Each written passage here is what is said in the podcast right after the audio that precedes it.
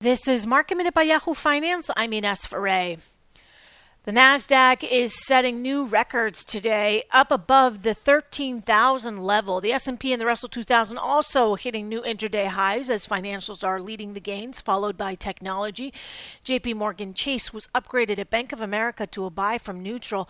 Goldman Sachs is touching new highs today.